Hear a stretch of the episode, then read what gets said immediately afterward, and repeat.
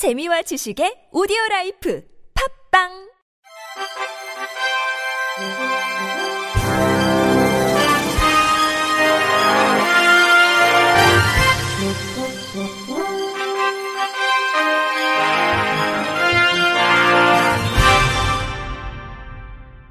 청취자 여러분 안녕하십니까? 11월 8일 수요일 KBRC 뉴스입니다.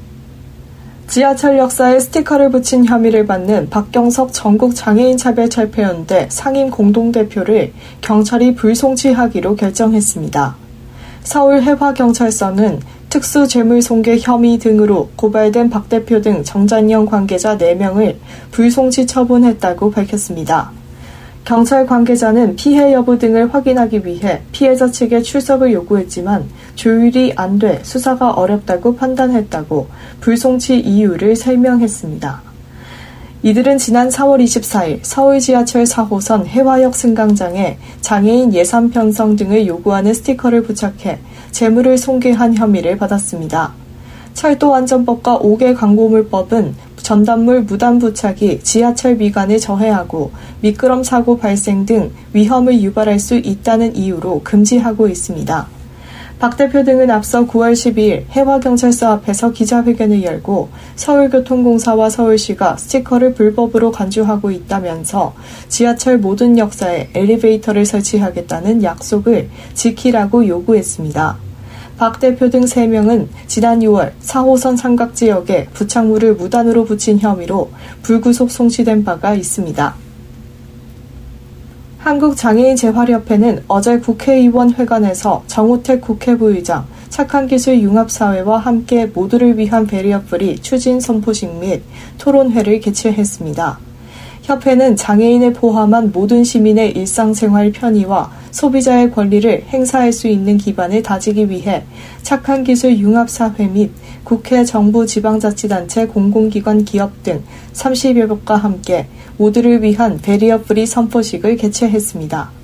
이날 선포식에는 김상훈, 김용판 국회의원, 김인규 한국장애인재활협회 회장, 김수환 착한기술융합사회 이사장과 SPC, BGF 리테일, KT, KB금융그룹, 타웬탐스 주식회사, 오윈, 함께 걷는 미디어랩, 대원테크놀로지, 착한기술 등이 참여하며 뜻을 모아왔습니다. 선포식에서는 모두를 위한 barrier free가 국민운동으로 확산될 수 있도록 함께 노력하고 일상생활에서 장애인을 포함한 그 누구도 배제되지 않도록 법과 제도 및 정책 마련, 연구 및 기술 개발과 보급 등을 촉진하기 위해 공동으로 노력할 것을 골자로 하는 선언문이 선포됐습니다. 이어진 barrier free 토론회에는 한국장애인재활협회 조성민 사무총장이 좌장으로 나선 가운데 한국장애인인권포럼 이용석 정책실장, 장애인법연구소 박진용 소장, 한국수어통역사협회 박정근 회장, 소소한 소통 백정년 대표이사가 토론자로 참여해 물리적 접근성, 정보 접근성 등의 현황과 개선 방향을 다루는 한편 장애인 접근권 보장을 위한 법률 개정 과제를 토론했습니다. 협회 김인규 협회장은 우리 사회는 장애인의 이동 통신, 웹 등에서의 접근권을 보장하기 위한 제도적 노력을 했으나 여전히 충분하지 않다며 협회는 앞으로 착한 기술 융합 사회와 함께 장애인을 포함한 모든 시민의 접근권 보장을 위해 다양한 활동을 펼쳐갈 예정으로 정부와 기업, 시민분들의 많은 지지와 응원을 바란다고 밝혔습니다. 착한 기술 융합사회 김소환 이사장은 모두를 위한 barrier free는 우리 모두 어느 순간 장애인 또는 소수자가 될 수 있다는 자각에서 출발한다며 접근권 보장을 통해 시민 누구든지 자유롭게 사회 참여를 하고 시민의 권리를 동등하게 누린다면 장애인, 비장애인 간 구분은 필요 없어질 것이라고 강조했습니다. 현대자동차가 시각장애인 지원을 위해 서울시에 전기차 아이오닉 5 석대를 기증했습니다. 서울시는 오늘 오전 11시 서울 강남구 현대자동차 오토웨이 타워에서 시각장애인 이동 편의를 위한 특장차 석대 기증식을 열었다고 밝혔습니다. 현대자동차 국내 서비스 사업부는 사회공헌 사업의 하나로 교통약자 이동권 증진 프로젝트를 추진하고 있으며 노사 공동기금으로 전기차 석대를 시에 기증하게 됐습니다.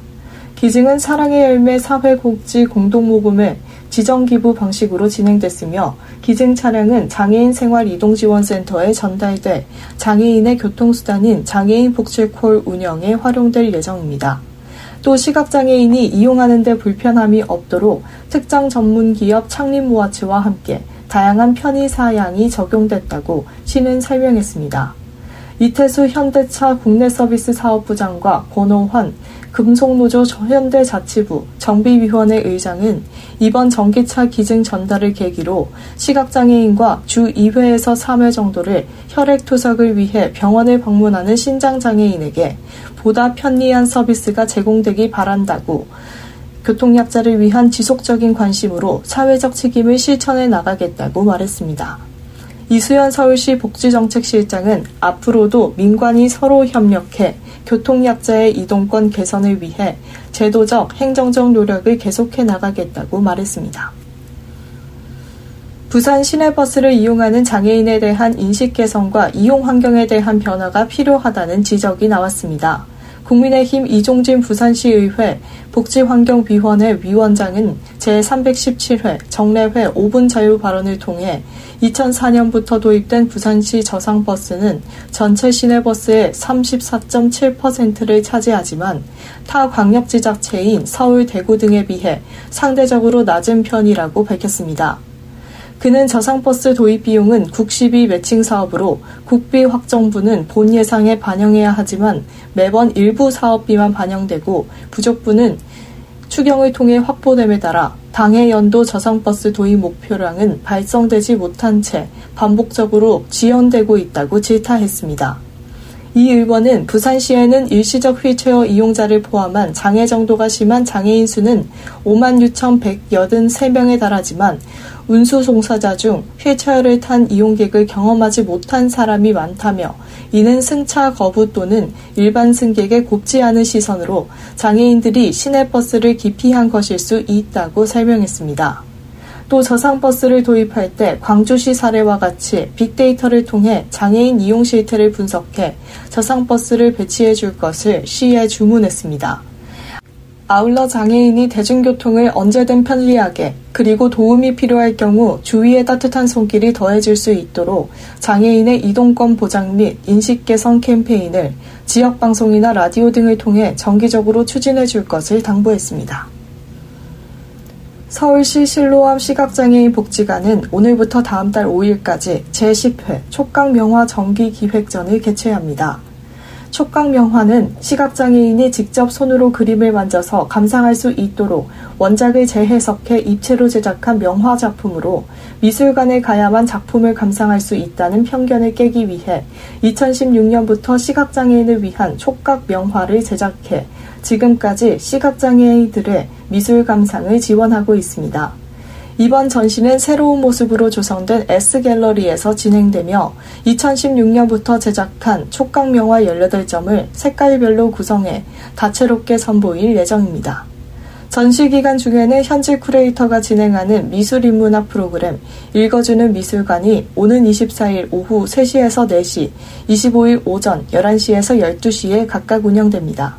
촉각명화 정기기획전은 오프라인 전시와 함께 온라인 VR 전시도 함께 운영되는데 온라인 전시는 갤러리 360을 통해 감상할 수 있습니다.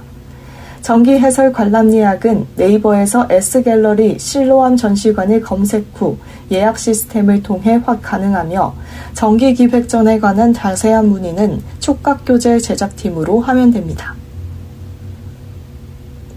낮 시간대 발달장애인을 보호하는 한 주간보호센터장이 직원 수를 부풀려 급여를 가로채는 등 부정수급을 일삼다 당국에 적발됐습니다.